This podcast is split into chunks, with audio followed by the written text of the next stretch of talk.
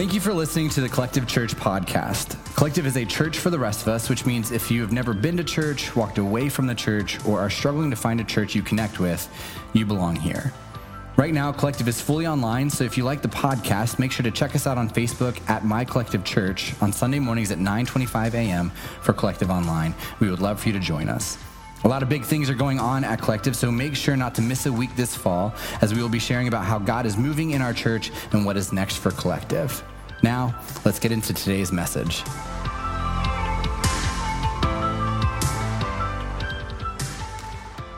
The first time I ever met my wife's family, I was a freshman in college. We were just friends at the time, AKA, she friend zoned me real hard. But she invited me over to, her parents' house for dinner to celebrate her birthday, which is not something you do with someone you just want to be friends with, but whatever, I digress. So we drove a few hours down to Chattanooga, and when I walked in the door, I was greeted by her parents, her siblings, her aunts, her uncles, her cousins, her cousins' kids, and her grandma. Not at all intimidating or overwhelming. After spending some time hanging out and getting to know each other, we all sat around the dinner table and ate Ray's favorite meal, Tex Mex. And I was watching and listening as her family told stories and shared laughs and just had a really good time. And in the middle of the conversation, while they were oohing and awing over the newest baby cousin who was just a few weeks old, Ray's grandma looked at baby Peyton and said, You look just like great grandma. And grandma had a stroke when she was 30. And listen, in that moment, I had no idea what to do. This wasn't my family. I wasn't sure if Grandma Nanny shouted out random things at all dinners. I didn't know if this was intentional, so I just tried not to stare. And after what felt like an eternity of silence, Ray's dad broke the awkward tension by going, wah, wah, and everyone started to laugh. And of course, if you're a fan of SNL, you know that her dad was referencing one of the most iconic skits of all time about a character named Debbie Downer, who somehow turns every good moment into a downer. You know who's excited about Christmas? The credit card companies. It's hard to sleep knowing you share your bed with thousands of hungry dust mites. Thanks, Hugh Downs. This just in Santa overcome by hypothermia, millions go giftless. But here's the thing we kind of get it we kind of understand where Debbie Downer is coming from because it's easier to choose pessimism and negativity or despair. In fact, most people remember experiences that affect them negatively more than positive ones. This phenomenon is called negativity bias. The negativity bias is the tendency for humans to pay more attention or give more weight to negative experiences over neutral or positive experiences, even when the negative experiences are inconsequential. So, as humans, we tend to focus on the negative. So, with that being true, today we're closing out our perspective series by talking about joy. Joy is a major theme in the book of Philippians, which we've been reading over the past few weeks. In fact, the best way to explain Paul's letter to the church in Philippi is choosing joy in times of suffering. That's why Paul writes in Philippians 1 I rejoice and I'll continue to rejoice. Or Philippians 2, but I will rejoice even if I lose my life. Or again in Philippians 2, yes, you should rejoice, and I will share your joy. Or Philippians 3, what we read last week, whatever happens, my dear brothers and sisters, rejoice in the Lord. So, over the past few weeks, we've talked about how we get to choose our perspective when it comes to the highs and lows of life. Like how we're in control about how we see and respond to the trials we face. And today is all about how we can choose joy. Now, I'm not talking about happiness, and this is really important because I believe that we often confuse joy and happiness, and there's a big difference. Happiness is a feeling. Psychology Today explains it like this happiness is external. It's based on situations, events, people, places, things, and thoughts. Happiness is future oriented and it puts all its eggs in someone else's basket. It's dependent on outside circumstances, other people, or uncontrollable, uncontrollable events to align with your expectations. So the end result is your happiness. Here's an example You get a new car, you're happy. But if you get into an accident on your way home from the dealership, your happiness is gone. If you get a raise at your job, you're thrilled. But if you find out that your rent is gro- going up, your smile goes away. Or you find out it's pumpkin spice season at Starbucks and you're ecstatic. But then you finish your latte and you have a PSL shaped hole in your heart for the rest of the day. Happiness can go away in a moment's notice. But joy, joy is something that goes deeper than happiness. Joy is a choice. And one of the best biblical definitions of joy that I've read comes from a pastor named Rick Warren, and this is how he explains joy. He says, Joy is the settled assurance that God is in control of all the details of my life, the quiet confidence that ultimately everything is going to be all right, and the determined choice to praise God in every circumstance. You see, joy is not circumstantial. Joy is not based on money or relationships or sports. Joy is consistent and rests on the foundation that God is in control in the both good and the bad. So that's why Paul writes in Philippians 4 always be full of joy in the Lord. I say it again, rejoice. Always be full of joy in the Lord. Now, I've seen some Christians who think that we should just rejoice at everything, even the bad things. I lost my job, rejoice. My parents are getting divorced, rejoice. A friend betrayed me, rejoice.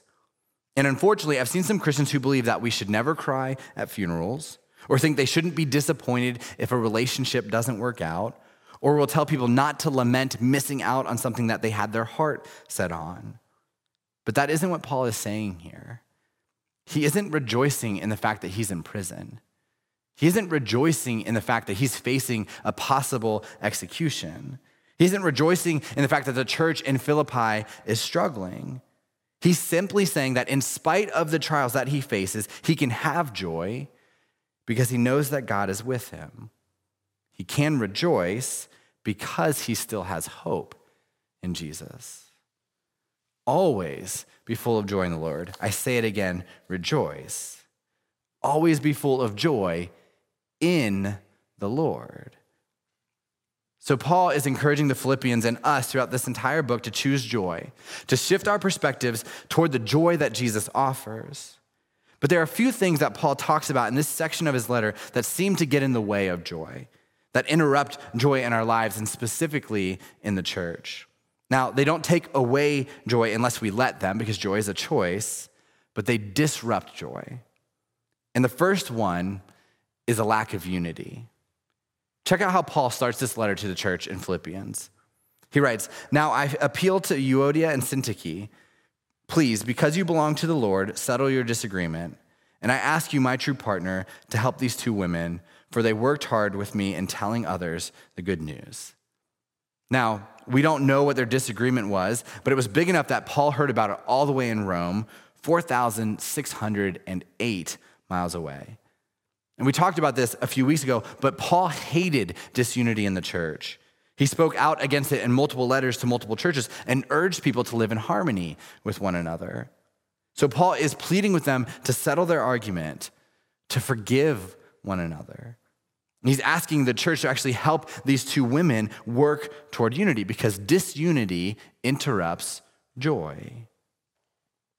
And this is just how I feel but I think this is one of the reasons why so many of us are struggling right now. Why we feel mentally and emotionally exhausted every time we open up our email or go on social media or check in on the news. There's a complete lack of unity in our world right now.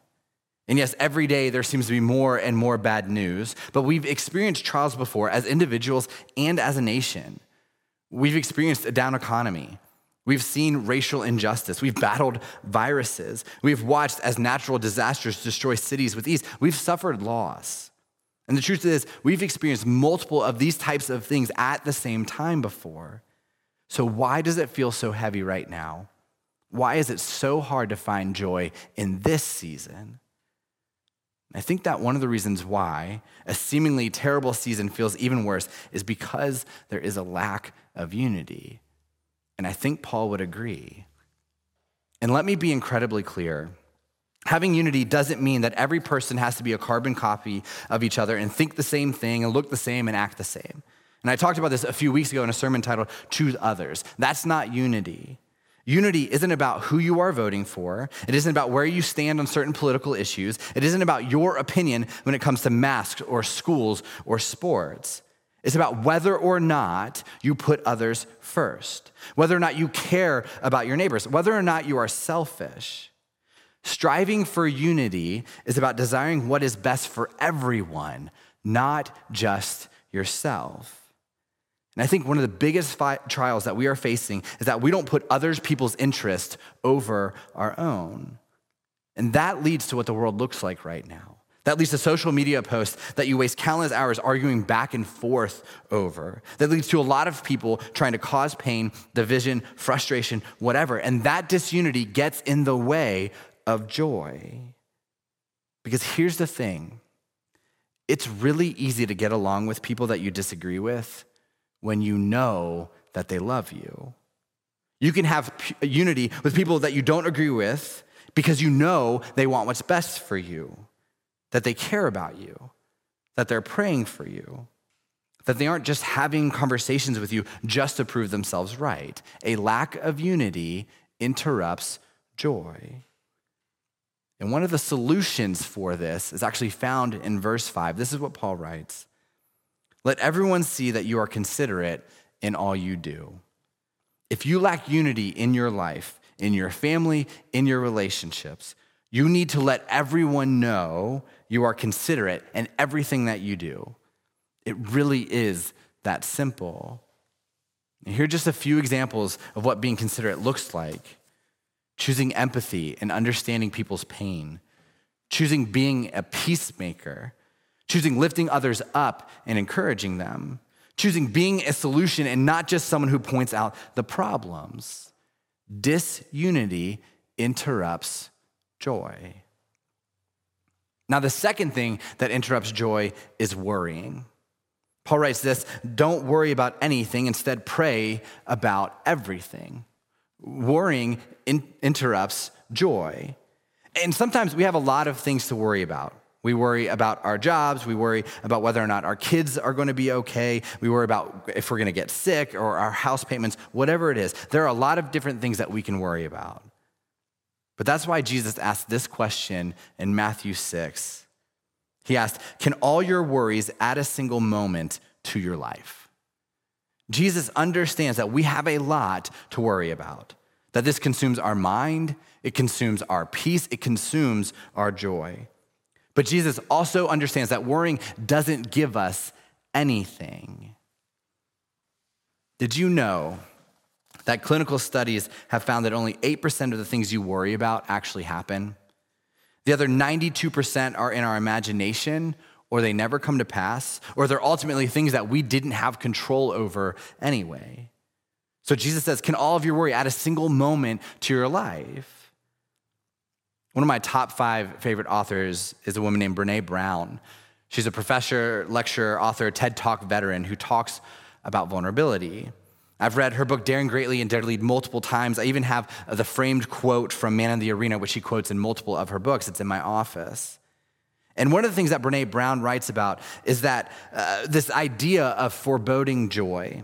Here's what she says If you cannot tolerate joy, what you do is start dress rehearsing tragedy. Dress rehearsing tragedy is imagining something bad is going to happen when reality, nothing is wrong. And she asks, How many of you ever stood over your child while they were sleeping and thought, I love you, and then pictured something horrific happening? Or woke up in the morning and thought, My job's going great, my parents are good, this can't last. Calling joy terrifying may sound strange, but Brene Brown explains that this fear stems from having our joy taken away. And then that joy becomes foreboding. I'm worried that it's going to be taken away or the other shoe's going to drop. So we can worry so much that we interrupt our joy. So Paul says if you struggle with worry, if you struggle with foreboding joy instead of having actual joy, one of the first steps in bringing that joy back into your life and overcoming that worry is to pray. That's why Paul writes, don't worry about anything. Instead, pray about everything. Tell God what you need and thank Him for all He has done. Then you will experience God's peace, which, is, which exceeds anything we can understand. His peace will guard your hearts and minds as you live in Christ Jesus. So Paul shares instead of worrying, we should pray.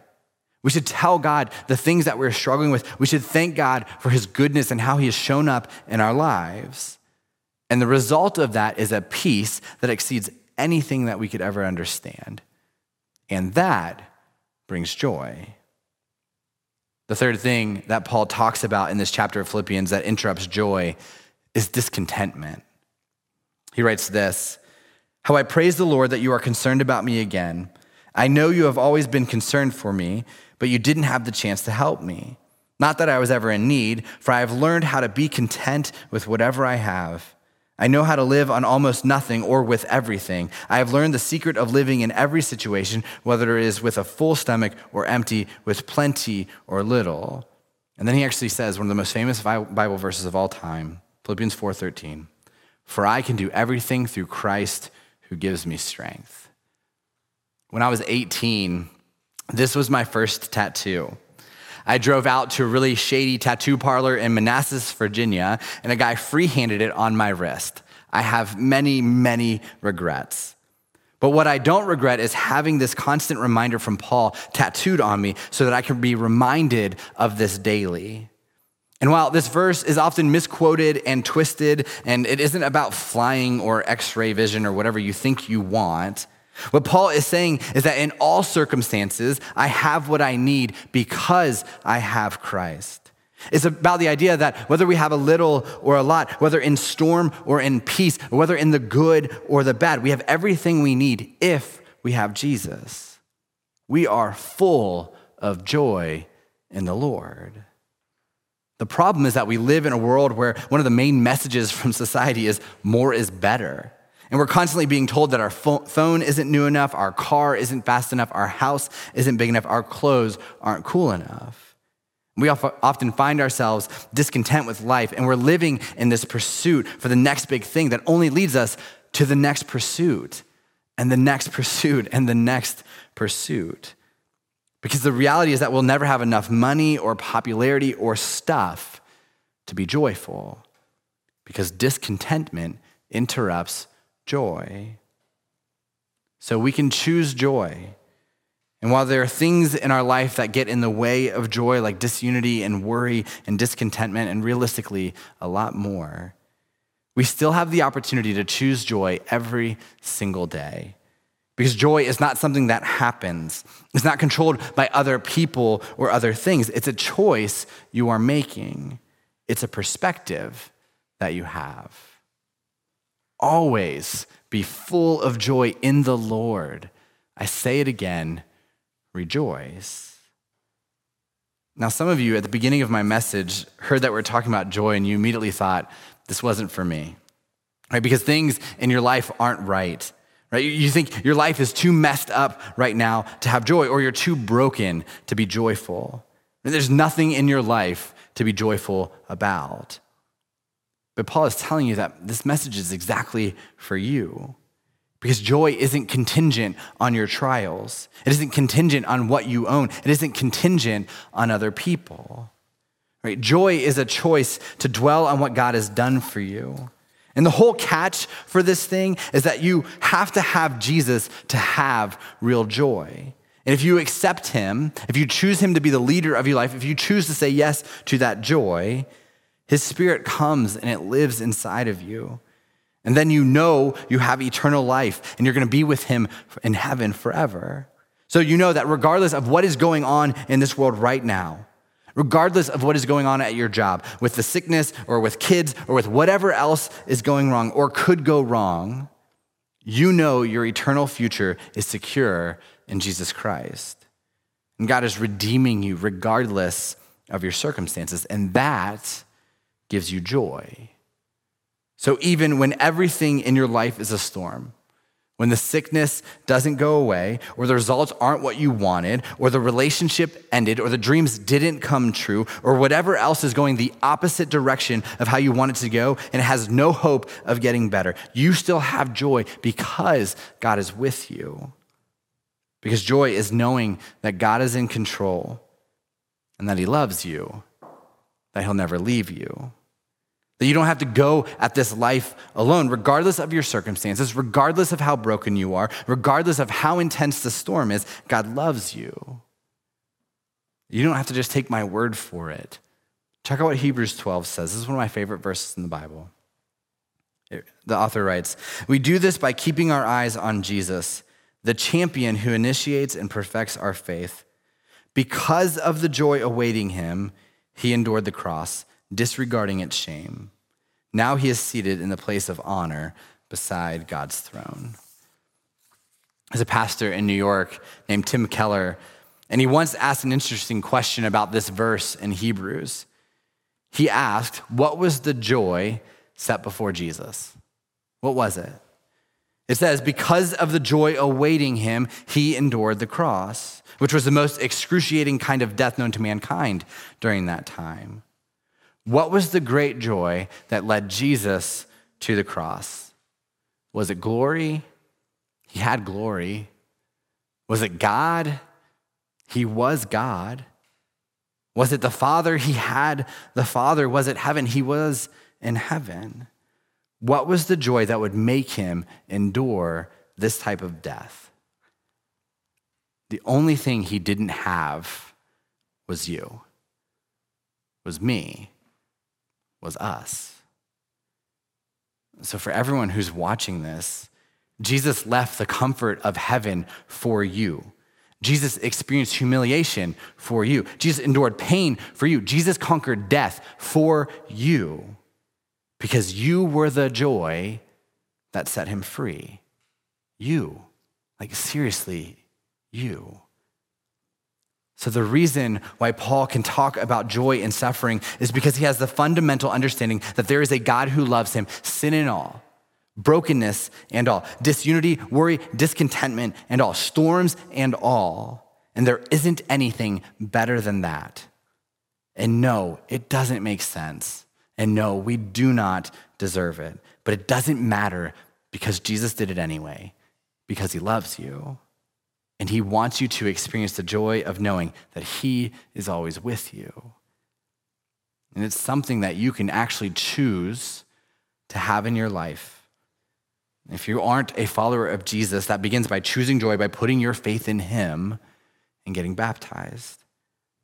If you're a follower of Jesus, it's something you do every day when you wake up and remind yourself that you are free because of the grace of Jesus. You are forgiven because of his love for you. You have hope because he is with you. You have peace because he is in control. You have joy because he is the creator of the universe and thinks you are important. And you are his joy. Let's pray. God, we don't understand um, why you love us so much. God, we don't understand um, why you would send your, your son and why he would give up his own life for us. Because, God, we are, we're messed up. We're messy. We're broken. God, we do the wrong things. We say the wrong things. God, we're angry. God, we, we keep falling short. And yet we read this verse which talks about the fact that we were the joy awaiting you. And God, while we don't understand it, we are so thankful for that. God, we're thankful for the amount of love and grace and hope and peace that you offer us. God, we're thankful for the fact that you look at us, brokenness and all, sin and all, when we are doing our worst thing, and you think, my joy is in being in a relationship with that person, with that broken, messed up, outcast person. God, I pray as we struggle with this season um, as we've talked over the last few weeks about how we can change our perspective, God, ultimately, the number one thing I hope for every single person listening is now, in the next few months, the next few years, that ultimately, God, they choose you. God, and they choose what you offer and the hope that you offer and the peace that you offer and the joy that you offer and the freedom that you offer. God, thank you for doing that. We don't understand it and we know that we don't deserve it, but we're so appreciative of it. God, help us live with this joy. God, we love you and pray these things in your name. Amen.